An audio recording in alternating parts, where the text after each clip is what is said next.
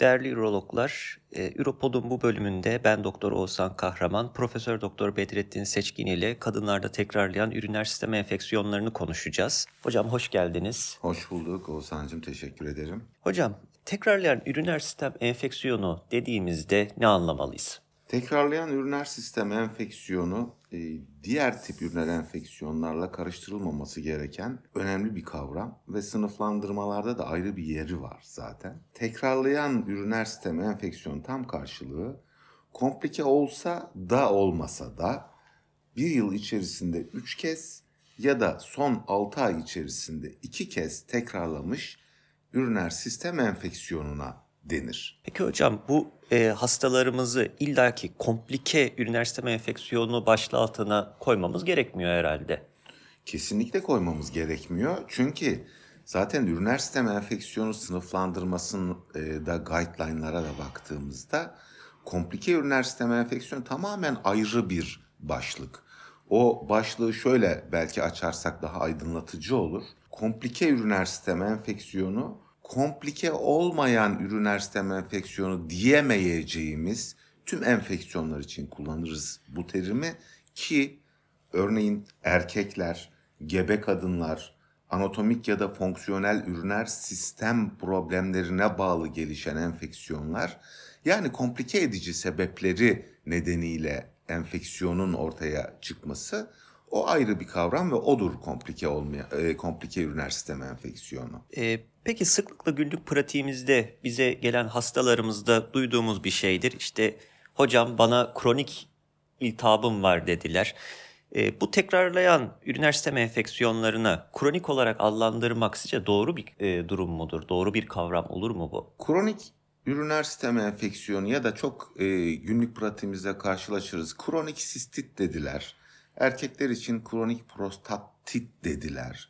Bunlar e, özellikle Google'ın bu kadar e, yanlış bilgide yayabildiği bir e, dönem yaşadığımıza göre o hastaları e, emin olun bir kanser hastası kadar endişeli hale getirir. Kronik sistit, kronik üriner sistem enfeksiyon diye bir kavramın kesinlikle kullanılmaması gerektiğini ben şahsen düşünürüm. Zaten guideline'larda da kronik sistit, kronik e, idrar yolları enfeksiyon diye bir şey yok. Meslektaşlarımdan benim özel isteğim lütfen hastaları çok endişeli hale getirebilecek bu tür terminolojilerden uzak durunuz. Çünkü idrar yolları enfeksiyonunun hastanın iyi anlayabileceği ve sizin de tedavinize yardımcı e, olabilecek çok basit sınıflandırmaları var. Bunlar üzerinden gidelim. Kronik kelimesini e, idrar yolları enfeksiyonu ile beraber hiçbir yerde kullanmamayı öneriyorum. Hastalara çok kötü etki ediyor çünkü. Hocam peki yaş ile bu tekrarlayan üriner sistem enfeksiyonları arasında bir bağlantı var mı? Kesinlikle var. Ee, kadınlarda üriner sistem enfeksiyondan bahsediyoruz çünkü e, başlık itibariyle ve yaş burada premenopozal, menopozal, postmenopozal tarzında kadınları e, sınıflandırmamızı, cinsel aktif, cinsel aktif olmayan kadınlar olarak ayırmamızı gerektiren bir faktör. Yaşın kendisi değil, yaşın getirdikleri burada bizim için önemli olan. Genç yaş grubunda dediğimiz e, grupta cinsel hayatın aktif olması, partnerin sayısının değişebiliyor olması, sık partner değiştiriyor olabilmesi, anneden öğrenilen bir takım doğru bilinen yanlışların idrar yapma ile ilgili tuvalet seçme ile devam ediyor olması basitçe söyleyebileceğimiz ana sebepler. Ama menopoz sonrası hormonal sistemde meydana gelmiş olan çok önemli değişikliklerin yarattığı sonuçlar atrofik vajinit, sonrasında üretranın kısalması, daralması, dolayısıyla mikroorganizmaların daha kolay penetre olabilme dönemleri e, gibi e, bir takım yardım edici e, enfeksiyona faktörler yaşla bu konunun gerçekten ilişkisi olduğunu gösterir. Doğal bir sonuç gibi kabul edebiliriz ama enfeksiyon hiçbir zaman doğaldır olarak kabul edilmemeli yanlış anlatmış olmayayım. Peki hocam bu şekilde bir tekrarlayan üriner sistem enfeksiyonu ile bir kadın hastamız bize geldi. E, bu hastayı sorgularken dikkat edeceğimiz noktalar nelerdir? Şimdi burada tedavi ile e, hani management'ın herhalde yönetim demektir Türkçe'ye tam karşılığı. Hastayı yönetmek arasında e, önce bir seçim yapmalı ve yönetmeyi seçmeliyiz. Bu tür hastalara karşımıza geldikçe görüyoruz ki defalarca antibiyotikler, olmayanın yerine başka bir marka antibiyotikler, e, uzun süreli antibiyotikler sonuçta kandidalı kadınlar, vajinal e, mantarlı kadınlar, daha şikayetleri ilerlemiş kadınları görürüz. Demek ki tedavide bizim gözetmemiz gereken, e, yine kılavuzlara dayanarak gözetmemiz gereken daha önemli, belki bizim kaçırdığımız noktalar var. Her tür bu tür fonksiyonel problemler ya da enfeksiyon problemlerinde e, öncelikle davranışsal değişiklikler e, yönetimin hasta yönetiminin ilk baş sırasında, birinci sırasında yer almalı ve hastayı sorgulayarak hastanın hata yapıp yapmadığını, hastanın yıllardır doğru olarak bildiği ve aslında yanlış olduğu için bu içinde bulunduğu duruma sebep olan bazı altyapı e, unsurları var mı? Bunları sorgulamak gerekiyor. Bununla başlarsak hastayı o güne kadar kimsenin belki zamansızlıktan ya da e, bu konuya ilgisinin azlığından e, kısa bir müdahale, kısa bir manipülasyonla düz yola çıkarabilecek e, bir hastanın tekrar hala engebeli yollardan gitmesini engelleyebiliriz. Hocam şimdi kısa kısa e, diğer bazı başka tedavi e, modaliteleri hakkında konuşalım e, isterseniz. İlk olarak hormonlardan bahsedelim. Hormon replasmanı, topikal östrojen uygulamaları. Şimdi hormon replasmanları hepimizin asistanlığımızdan bu yana e, aklımızda olan, kullana geldiğimiz, zaman zaman hala kullanıldığını gördüğümüz e, tedavi yöntemleri ya da aslında tedavi demeyelim de destekleyici e, tedavi modalitelerinden.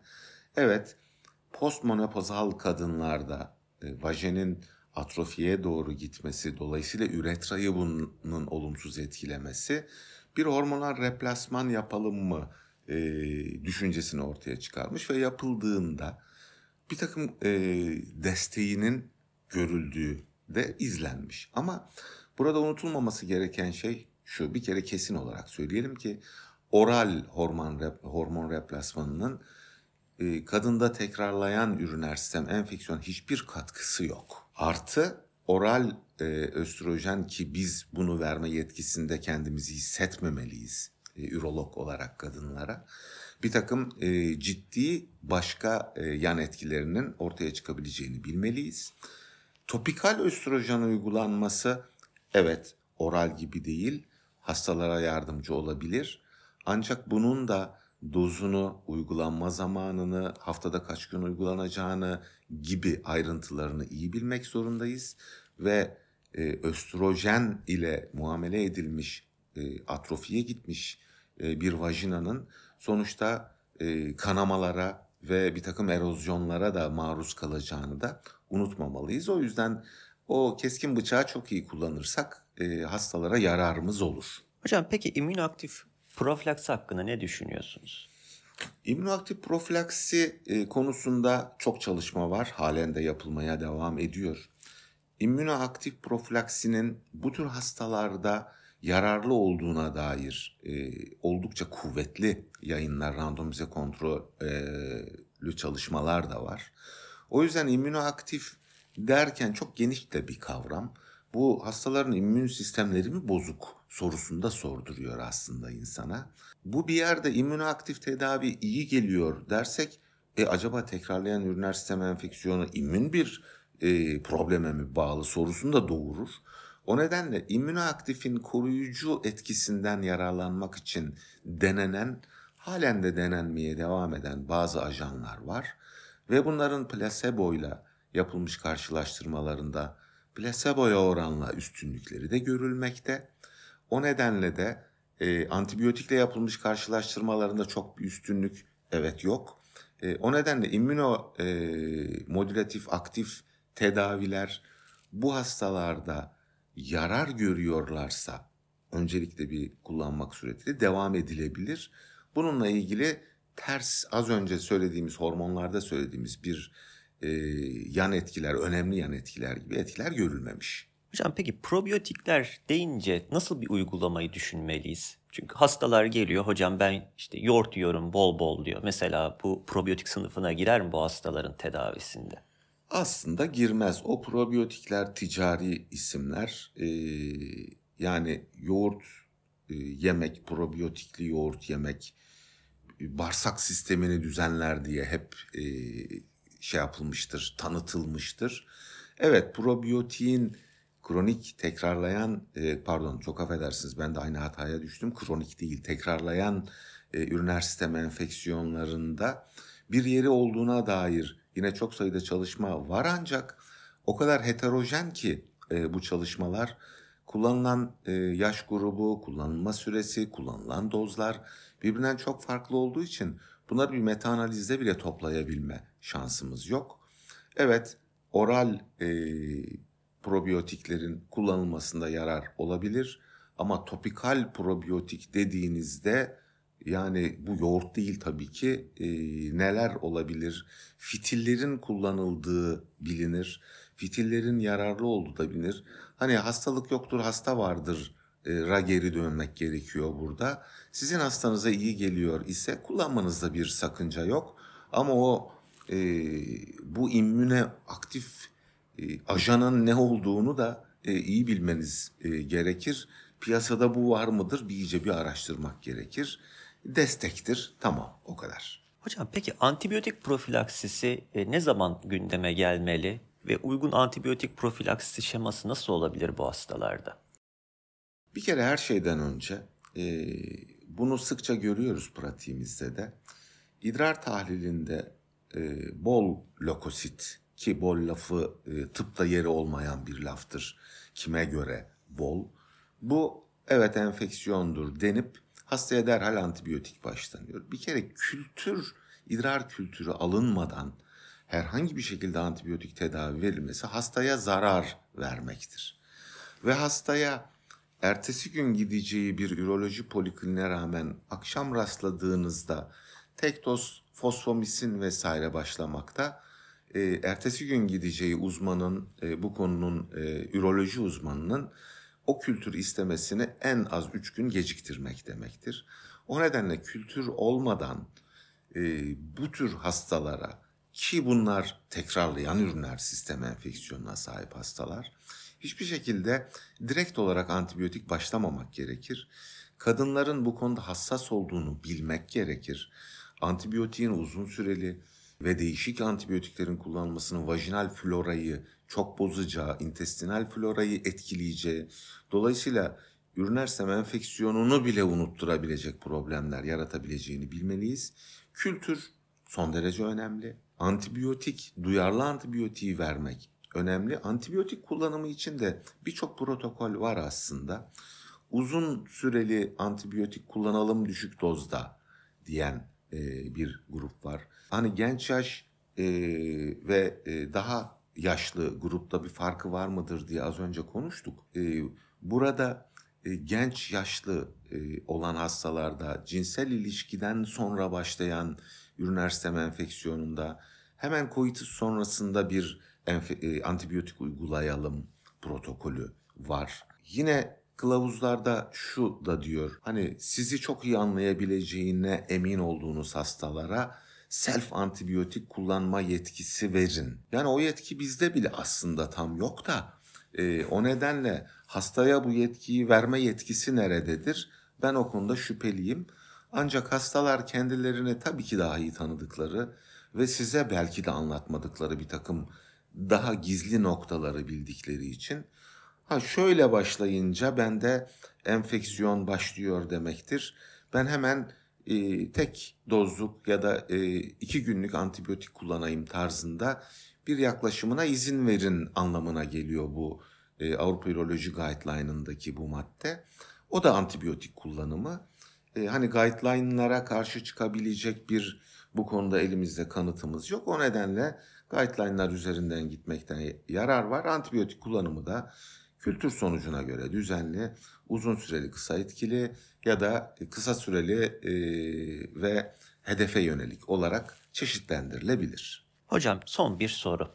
Ee, şimdi çok popüler cranberry, demannos. Ee, bunların bir etkinliği var mıdır? Pratikte kullanmak hakkında literatür bize neler diyor? Şimdi e, cranberry evet özellikle son yıllarda çok yaygın olarak çok değişik markalar e, altında hepimizin karşısına her gün geliyor polikliniklerde.